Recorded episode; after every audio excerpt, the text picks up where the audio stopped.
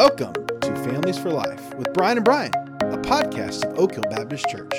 On today's episode, we're going to be talking about manhood, part two, the theology of men.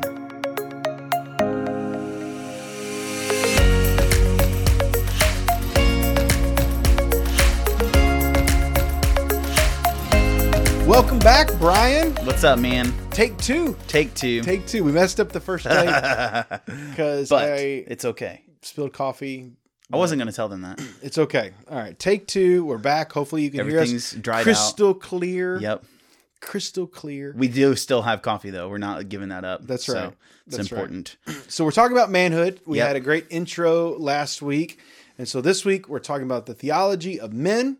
And but I wanted to know as we jumped into this, what were some of the misconceptions of manhood that you had growing up? Yeah, that's a great question. And uh, I was thinking about it, and I think that some of this is not necessarily just misconceptions, but more thinking that this is all that there was to being a man. And so growing up, you know, uh, He Man was still pretty popular. Uh, and that was a big deal, just being super strong, being able to fight monsters, you know, do all the all those sorts of things. Uh, you know, my my grandparent or my my granddaddy and my uncles all hunted, so that was a big deal. Hunting and fishing, you got to be able to do that. Yeah. Uh, my dad's a marine, so like that that sort of thing was just kind of like that's manly. Um, Yeah. and that's not necessarily untrue, but that's not all there is to it. Yeah, right? me growing up, you know, you think of like 80s and 90s action movies with Sylvester Stallone and Arnold oh, Schwarzenegger, and like those were the men, you know?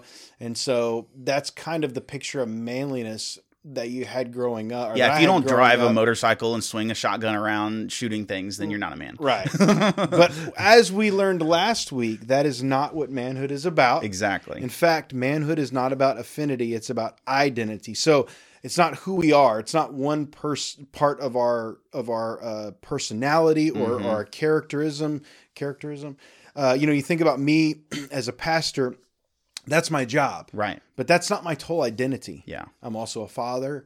I'm a uh, husband. You know, I have interests. I have all of these things that round me out as a person. You know, number one, I'm a Christ follower. Right. Uh, but I mean, all of these things help put together who I am as a person. But even that does not define uh, my my identity because those things can change from from person to person. Well, and through time, even Through like time. your the things about us change, and our, our likes and dislikes change over time. And I think that you know the big it, it our identity comes from God, Right. and it's and it's how we apply our identity uh, to all of those different things in our lives, all the different uh, areas and and likes, dislikes, um, people that we interact with. That's what makes us men. yeah, that's right. We actually can't define uh, our identity because we do not create ourselves. That's right. We, have to go to God to find our identity and discover what He created us to be and to be about. And so that's that's why we have to look for our identity. I think it's super ironic that that's the case. We need to go to God to know what the creation is like because as men, you know, it's very easy to just ignore the instructions and get right to the project. And and that's the thing is like we've got to go to the designer. We've got to ask the designer what he designed, how he designed it, what it was designed to do. And that's we're the thing that was designed. And so we've got have to read the instructions. I usually just throw- Exactly. throw, those out right when I get the project. and so we can't do that. Have all these extra parts left over. no, you're exactly right. So let's look at uh, some scripture here. As we look at the Bible, we understand from Genesis chapters 1, chapter 2, chapter 3, we find what we call the ideal man. Yeah, that's right. And that's Adam. Adam was created uh, as the ideal man, the prototype man. He was uh, to be uh, God's. He was God's perfect creation, Mhm. God's ideal man. But this we're talking pre-fall, Right. uh, before sin entered the world, and as we look at that, we see some some different aspects of it. We see, uh, first of all, things that would define Adam. There's four different things that define him and that really define his personhood and really speak to his manliness. Yeah, and it's really important that we understand these things because Adam and Eve together we're created as human beings and we're going to get to what that looks like. But but this is the pinnacle of god's creation. And so we'll just start with the first part because i think these go so hand in hand. The first part that shows us what it means to be the ideal man is the fact that we're created in the image of God. That's right. And so we are created. So God said that He created all the animals according to their kind, but then He comes to men, man and and woman, Adam and Eve, and He created them both in His image, not not according to their kind, but according to His image. And that's a really distinctive factor. That's a big deal. Yeah, and, and it is both uh it is both Adam and Eve, man and woman created in his image. We're focusing, of course, on on men, Men, right? uh, in this podcast, but we think about this what is the image of God? And there's a lot of debate surrounding this. But if we think about an image of something, it's a it's a representation or it's a facsimile of something. And so we are we are made and created to reflect uh, God's glory back to Him. And so a lot of that is wrapped up in His image that's imprinted on us. That's and right. It comes in the form of our soul, in the way that we are cre- how we create, how we love, how we uh, the spiritual nature of us. And I don't think there's any one thing that you Yeah. can point to, but it's It's kind of like all of it. all of personhood wrapped up is reflecting the image of God. That's exactly right. It's so big and glorious. You can't just boil it down to a couple things because it's everything. And so everything about us um, reflects who God is. And so that's that's one of the things that defines what man is supposed to be. The next one is actually kind of surprising maybe is this idea of work. Yeah, there was work before the fall. Adam was uh, instructed to do things in the garden. Uh, now, God made the work very easy. Um, in fact, He set everything up. You know, they were to gather their food, gather the fruits and vegetables and things that they were to eat in the garden. They were right there. I mean, Yeah. God made the garden bountiful and plentiful, but they still had to gather. There was Right. still an aspect of work they had to accomplish. Uh, Adam also had to name the animals. God brought the animals before Adam. Yep. Think how easy that was for him Yeah, to do. exactly. But he still had something to do. There was this idea that he was serving and working for the Lord. The way I like to think about it is like work without sin in the world is when you're working and it's just not fighting back against you. Hmm. You know how like you're trying to get things done and it just feels like everything's fighting you?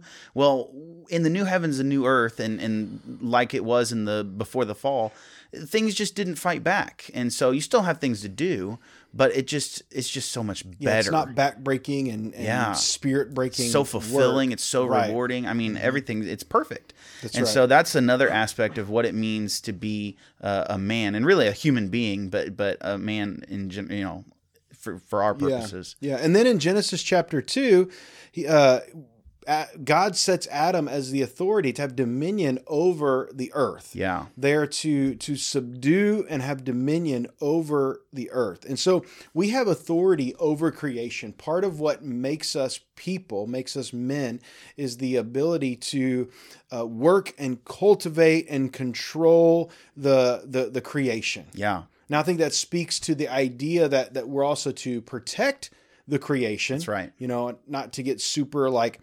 environmentally political, whatever, because that's a whole nother thing. That's a whole nother thing. but we are called to be good stewards of God's creation. Yeah, a lot of times we think of authority as just like using something else for our good, but you really what authority is is using ourselves for something or someone else's good. And so when we've been given given authority over creation, that means we are responsible to care for it. We have to use it for God's glory and his purposes. So we can't just do nothing with creation. We can't just conserve everything. We have to use it, but we also can't just waste it. So that means we can't use everything. We have to conserve some of it. So we have this balance, and that's that's a part of being made in God's image. He, he there's this term that theologians like to use that's called being a vice regent. That means you're like another king.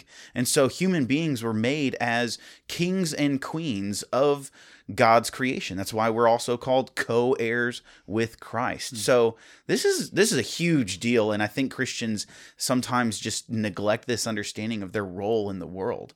So we got to reclaim this. I, I 100% agree.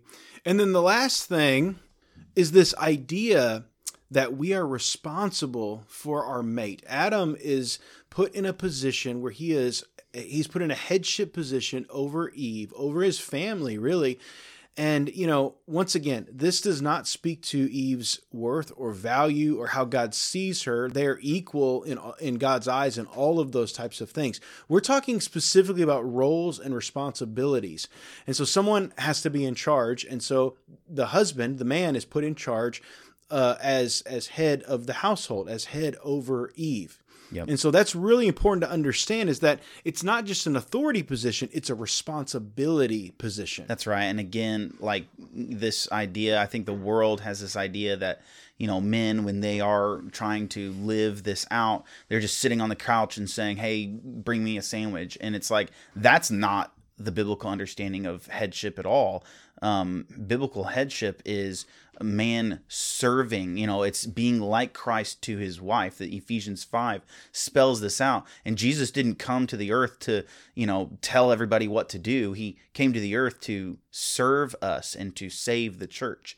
And so we in our in our leadership, we're actually servants in our leadership in our in our homes. Well, that's exactly that's exactly right. And, and, husbands, we have an authority over us. God mm-hmm. is our authority over us.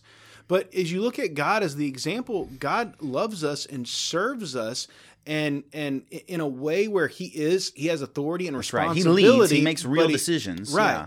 But he also is in a place where he helps us and he and he serves us and he's right there in the mix with us. And that's how a husband needs to lead. That's exactly so right. we have to remember we're under God's authority and we will answer to him yeah. for our families, the responsibility we have as our family. So right. so here we see these definitions, this identity of man in the image of God, our work, our authority over creation, and our responsibility over the family, or we can say maybe headship. Yep. That's a that's a loaded term now. Yeah, it is, but uh, you know, it's in the Bible. I, so I agree. We believe yeah. it. Yeah. Um, but yeah, we find these things. This is the essence of manliness to embrace these responsibilities that God has given to us.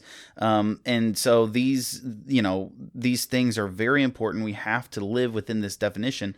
Um, but there's a problem. There's a big problem mm in the world, and uh, we need to to talk about that. So, what, what's that problem? Brian? Yeah, the problem is that there is sin in the world. And as we continue the the Genesis narrative, Genesis chapter 3, Adam is or Adam and Eve are are tempted and find themselves in a in a really bad situation and this has really bad consequences for every person especially men um, but every person ever mm. to live. And we see that that this is a, a huge problem. You know now eve gets blamed right. a lot of times for the um, entering for for sin entering as she took the fruit tempted by the serpent and ate it. But really if we exa- if we examine scripture this was a thing that Satan knew exactly what he was doing. He was not going after Eve because she was more susceptible to temptation or weaker in any way. He was going after Eve to upset the authority structure that God had put in place. That's exactly right. He's trying to usurp um, the authority that God put in place. He's attacking, um, you know, underneath. So you know you know you're not going to just go to the person in charge. You're going to try to get the people under him to start questioning things. And so that's what he's doing. And and even Paul you know did not really blame Eve. That's one of the great things. Like Christianity doesn't blame women. He actually says by one man right. sin entered the world. Um, so really, Adam is the one who's getting blamed here. And well, so remember, we, he has the responsibility over his exactly family, That's over exactly. over his his wife, and so there's the consequences for sin that we see are uh, spiritual death, separation from God we see the sacrificial system entered. In fact, God was the one who slay who who killed yeah, that's right. the animals. And um, yeah, they was, used fig leaves at first to cover themselves because they were right. ashamed. So they were using something. This is great. This has great imagery. They were using something to cover themselves, but it wasn't good enough, and so God had to provide for them what Well, they think about how heartbreaking that is. God's new creation. He had to murder Yeah. his some of these animals. you know uh, kill, but yes, Well, kill these some of these animals to provide for his Right. fallen children. yeah, And this this is the prototype for the sacrificial system. Your right. sin has now has real world Yep. consequences. Yeah. These beautiful Life animals that God created are are killed now. yeah, You know, there's uh, they're driven from the garden.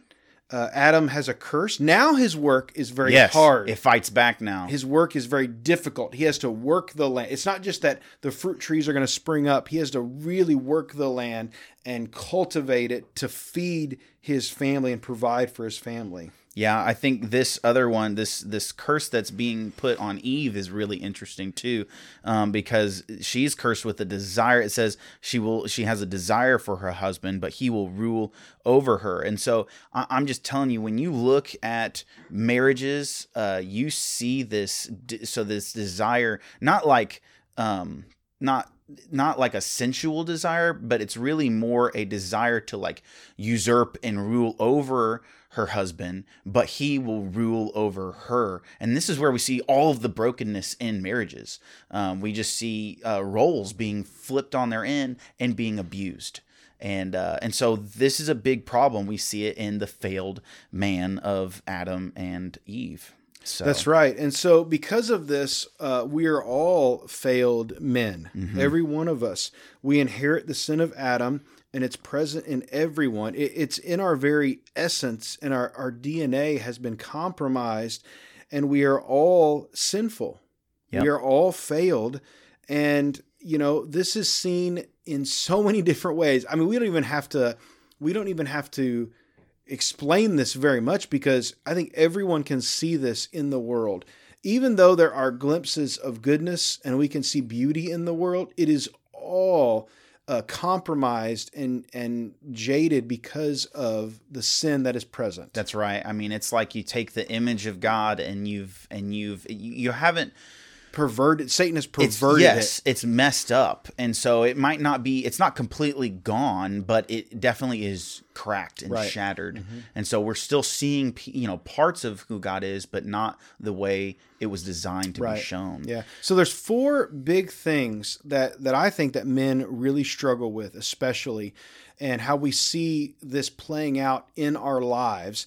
And these are things that that will that will keep us from um, finding Christ or from submitting to Christ in our lives. And so I think men throughout history have struggled throughout our throughout our literature and our art and our history throughout all of these things we've struggled and we find these pictures really in four men of the Bible. That's right. And there's there's tons and tons and tons more examples in the Bible, but that's what's great about God is he's constantly showing us. It's like y- with your little child, like constantly trying to help you see where you're going wrong and give you another chance to like let's look at this again um, to help you see that you you're not cutting it. And so we see it in four key people that we want to bring out. And the first one is the man Job.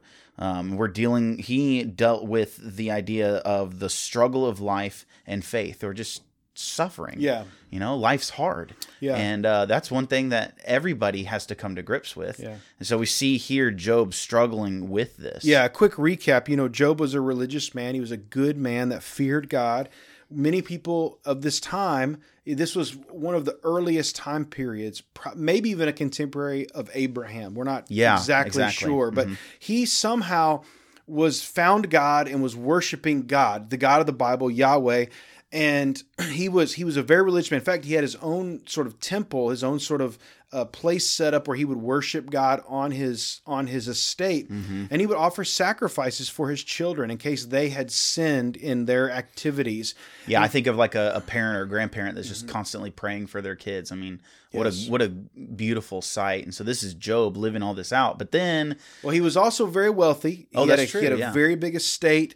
Uh, he was very blessed by God, and especially at this time, uh, the the bigger estate you had, the more servants, the more livestock, you were thought to be more blessed. that's right.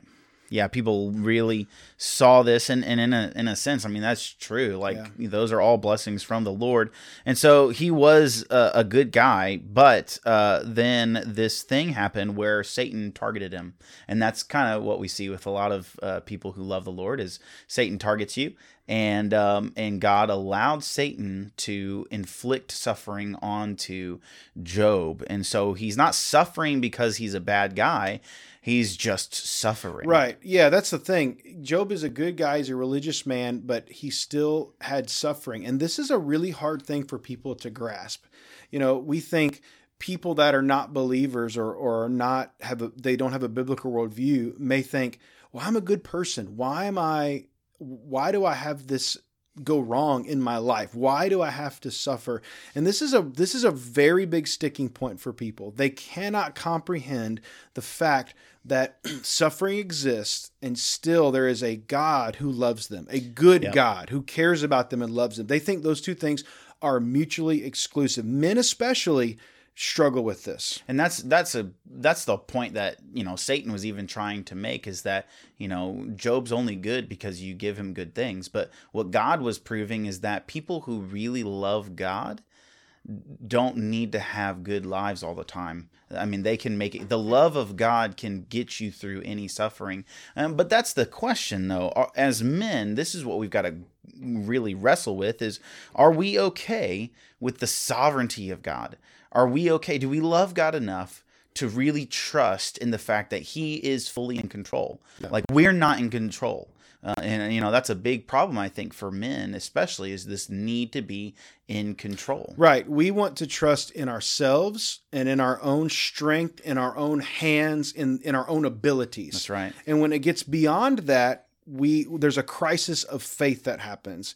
And so we have to come to terms with, okay, I it is out there are things that are outside of my control.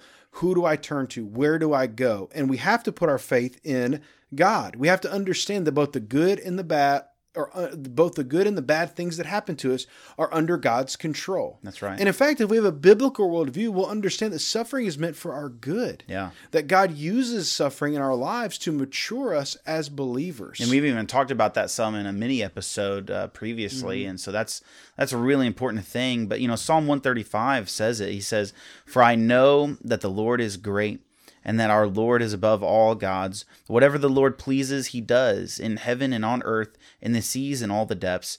He it is who makes the clouds rise at the end of the earth, who makes lightnings for rain and brings forth wind and from his storehouses. So, you know, God is in control. And when we trust in that and, and know that he is doing things for our good, then we don't have to reject him when something bad happens. Right. And ultimately, Job learns the lesson of, of trusting God and he lives his life by faith. That's right. And that's the lesson that we all have to come to grips with. Do we live our life by our own abilities, which will ultimately uh, will come up short, or do we live our life by faith in God? Every man has to has to make that decision and how they're going to handle that. And that's the great thing about the story of Job is he doesn't get his answers. Right. What he gets is God's presence, and all he needed was God's presence to know, mm-hmm. oh, oh no, everything's okay. Like God is way bigger than I thought. Right. And that's what we've got to remember by faith. But this second person that we know about, this is like the man's man. Like I love talking about this person from the Bible because he is just such a great example for men of all generations. And this is, of course, King David. Mm. Yeah, But- he's the quintessential tough and tender Yeah, guy. exactly. he would make war and And fight, write songs about it. fight his enemies, and then he was very sensitive. as Yeah, well. exactly, yeah. So, so you know, struggling with self control is the theme here in David's life, and you know, it is one of the biggest problems that are plaguing men today. Now, it can it can rear up in so Anything, many different anything. ways. It can be in television, video games, social media, food, drinking, lust, pornography, sex. I mean, how many things are there that we could just let our lives just t- take hold of our lives, captivate us, and lose control? anything and especially the good things the socially acceptable things Right. like it can just overrun your life and take co- we control. are a generation everything. of excess Yes. and men especially we love our excess a lot of times. And so we have to rein this in and know you know we see the example of david. Once again a good man. He's called a man after god's own heart. Uh, but there was one time one instance he did not have his passions in control. He did not have that submitted to the lord. And look where that got him. Yeah. he he lusted after Bathsheba. He called him to his bedchamber, committed adultery, then conspired to have her husband killed. I mean, it was this whole big cover up thing. They had the child ended up dying as a consequence of their sin. I mean, it was just this whole mess. Yeah, and he was a total hypocrite because when he was, you know, confronted with it at first, he didn't even realize that he had been sinning this whole time. He was so blind to it because he just wasn't controlling his passions. Right. And uh, and so that's the thing about it is sometimes it's not even wanting. It's not even wanting something other than what you have. It's really just wanting to make yourself feel good. Right. And that's the problem. And Yeah. that's us. I mean, Yes. that's that's us today, right? Yeah. What are we giving away control to in our lives? That's right. We need to think about that. You know, our purity, our credibility, our integrity, all of that is on the line. And ultimately those consequences go past us. It's not just it's not just us, but it affects our families, it affects our jobs, our churches, our communities. We must we must submit to the Lord and learn self-control from him. Yeah, I mean this this a man without self-control blows up a family faster than anything. I mean, eh, you talk about you could be a you could be a drunk and you could be addicted to video games. You could hunt all the time or you could, you know, just come home and sleep on the couch. But if you can't control yourself, you're going to just destroy yourself. Right. But you're going to destroy everyone around you. Your children, they're not, you know, it, it's so important because that's how God designed it. Yeah, things. and we're going to talk more about this in a little bit when we get to another section, but we have to learn to stand and fight, you know, and we can learn this as well from David. David had David had a lot of courage and faith in the Lord. He stood against so many things. Yeah. And he stood not in his own power and his own strength, Right. but he was able to stand up against Goliath and he was able to stand up against battles and armies and when when people tried to take his throne from him, he was able to do that in the Lord's strength. And that's a lesson for men to say it's not that we are standing in our own strength. We don't fight these battles in and of ourselves. We fight them with the Lord's strength. In fact, it's when you fight it in and of yourselves, you will fail. I mean, that's what the point of David's life is. Is like here he is doing everything for the Lord, and he's winning all the time. He does something just for himself, and he he can't help but lose and lose in the worst way possible. Right. So we cannot trust in ourselves. We cannot do this on our own. We need the Lord. That's right. That's right. So- So, that's the struggle of self-control. But then we go right into his his son, yeah. uh, Solomon. Yeah. He, And this is the struggle with idolatry. You know, it's always been said the sins of the father will be magnified in the children. that's right. And I see that so much, you know, where David had a bout of lust. Solomon went, I mean, one Crazy of the, with went- it. Yeah, Yeah. one of the wisest men ever to live had, um, I think he had 300 wives and 700 concubines. Yeah. And it was just, it was, it was excess to the max. And it led him down the road of idolatry. It makes you wonder, like, if he's the wisest person in the world, then like, wow, we must be really dumb, because like he he messed it up bad, and Well, so he had wisdom at one point. He must have turned did. away from it. Well, and I think in even in this And is what's isn't that true though? Because we Yes. sometimes we know what the uh-huh. right thing to do is. We choose not choose to not do to it. do it. So it's not, yeah, his wisdom, he just wasn't living according to his wisdom. But I think also in his failings, he actually gained more wisdom Mm-hmm. as well. And so there's a reason why he's in the Bible is so that we can actually learn from him. Yeah, yeah. He was such a, a wealthy. Uh, he was a godly man. Mm-hmm. He he he built the temple. He was very wise, very rich, very blessed. But at some point, these things began to take control, and he really started to think he was above it all. And Yeah. pride set in, and he ended up making these idols in his heart. And you can see even when his his wives or concubines, he allowed them to worship other their own gods when God had explicitly banned any sort of worship other than the one true living God Yahweh. Yeah, it's something like when you're reading the Bible and you see all these stories of people, and then you read Solomon, you're like, that seems like a seemingly small problem. Like his wives are doing these bad things, but it wasn't Solomon. But that's the thing. He's letting in these small idols, and those things actually can ruin you. Mm-hmm. And so we as men think, oh, it's not that big of a deal.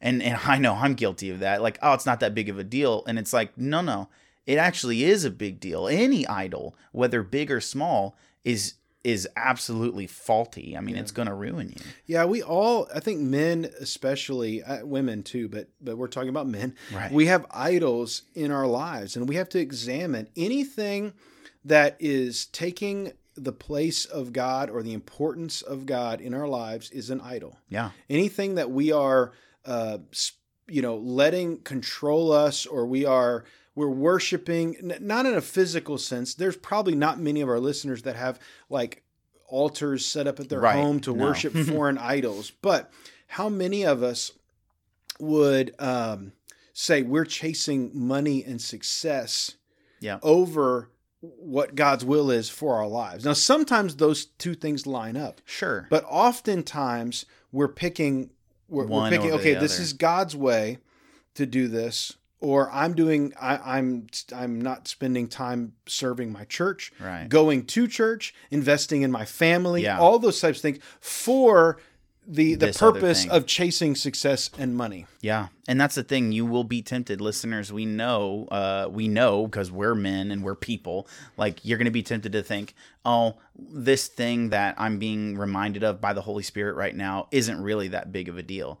Yes, it is, and you need to you need to hear that. We all need to hear that and really get rid of. We need to tear those idols down mm-hmm. because just like in Solomon's life, they cause a lot of problems. right they can creep into our lives in so many ways it, it could be as simple as our kids sports Exactly. I mean, anything that's taking our allegiance away from God and turning our heart, turning our affections and our hearts away from God towards something else is an idol. Yep. So ask yourself, what are the idols in your lives? They can be fairly obvious sometimes, and sometimes they can be pretty sneaky. pretty sneaky yeah quite sneaky actually so this takes a lot of prayer and just you know evaluating your own heart um, but i think one of the best examples I, I like a lot and this was one of the people in the bible that i kind of uh, thought like that was an awesome dude in the Yeah. bible growing up you know is this uh, this worldly man named samson Yes. uh, he You ever seen his action figure at the at the Christian bookstore? no i He's haven't ripped. He's ripped. Oh yeah, ripped. well he Yeah. should be. I mean, strongest man in the world. You know, This is a Uh, bro. this is a bro. That's what I said. So he's struggling with this worldliness. He's got a lot of anger and lots of other things. It's just this this guy who is completely eaten up with whatever the world says is manly, and Yeah. that's like that's just a bro. Like Yeah. you know. So Well, he exhibited strength that no one could match, and we have to we have to point out that this was because of God's Spirit. I'm sure he was a strong guy in general, in general, but yeah. when God's Spirit came on him, there was nothing he could not do. Yeah. In fact, he slaughtered a thousand men with a with the jawbone of a donkey. Yeah, I that doesn't happen. Like, um, and so, but it did. I mean, God empowered him to be a mighty warrior. That's right. He also had uh, he was also very sinful. He slept around with women. He was promiscuous. He fulfilled all of his manly urges as he wished. Yeah. You know, the problem was he, here's the issue. Samson was born of a promise.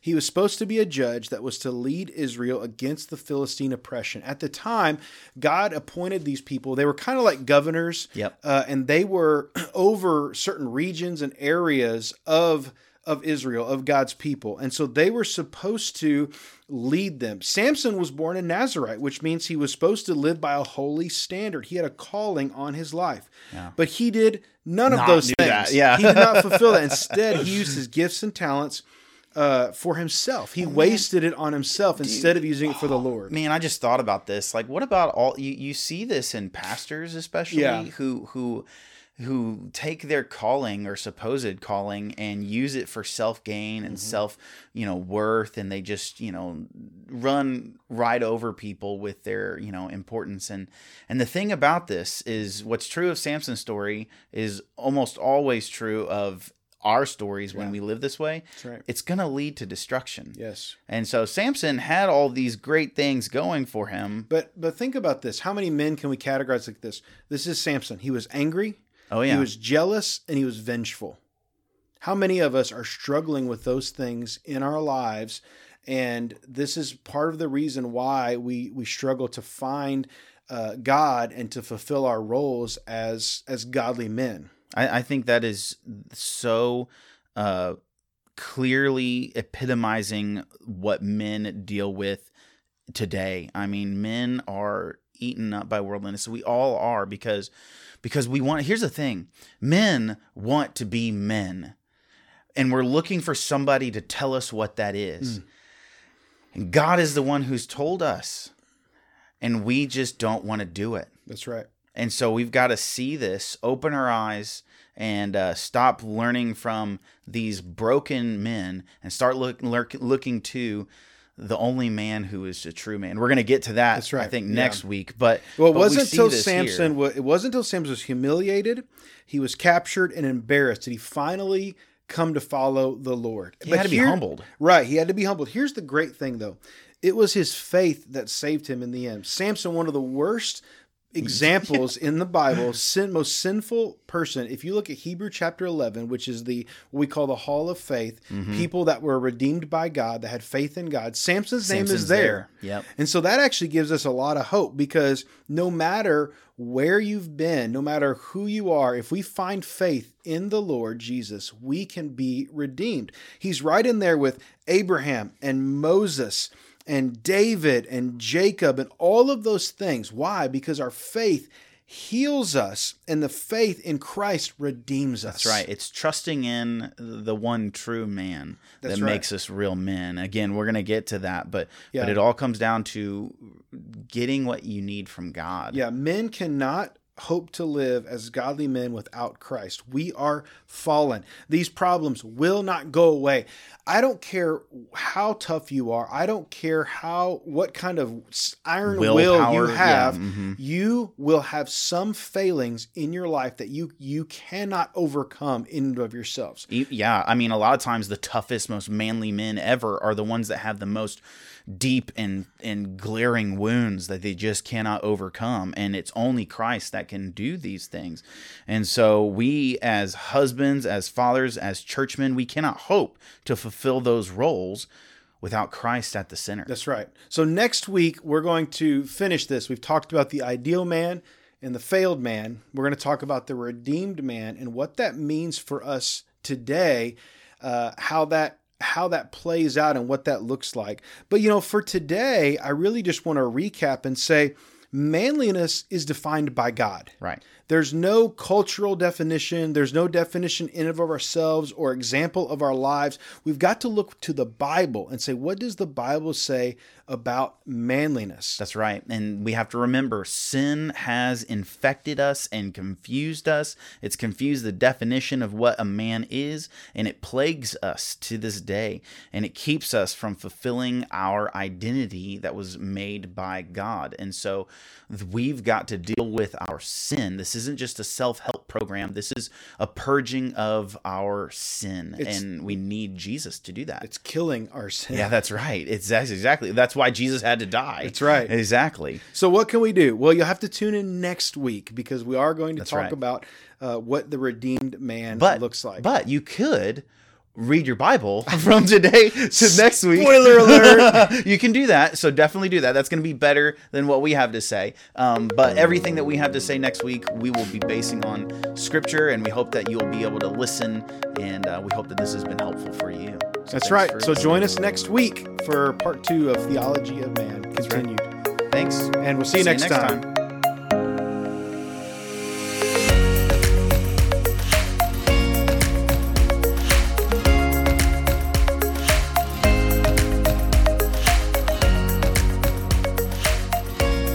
most manliest man we can think of. Chuck, Chuck Norris.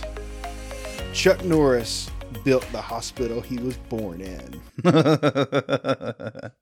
Did you know that the flu has to get a Chuck Norris shot once a year? I have heard that's a good one. Chuck Norris doesn't read books. He stares him down until he gets the information he wants. Death once had a near Chuck Norris experience. If you spell Chuck Norris in Scrabble, you win forever. Forever. Chuck Norris breathes air five times a day. Oh my gosh. In the beginning, there was nothing. Then Chuck Norris roundhouse kicked nothing and told it to go get a job. Oh, there's no such thing as global warming. Chuck Norris was cold, so he turned the sun up. Chuck Norris, the manliest man we know. Chuck Norris once roundhouse kicked someone so hard that his foot broke the speed of light. That's so dumb. Okay, that's enough jokes. okay, all right.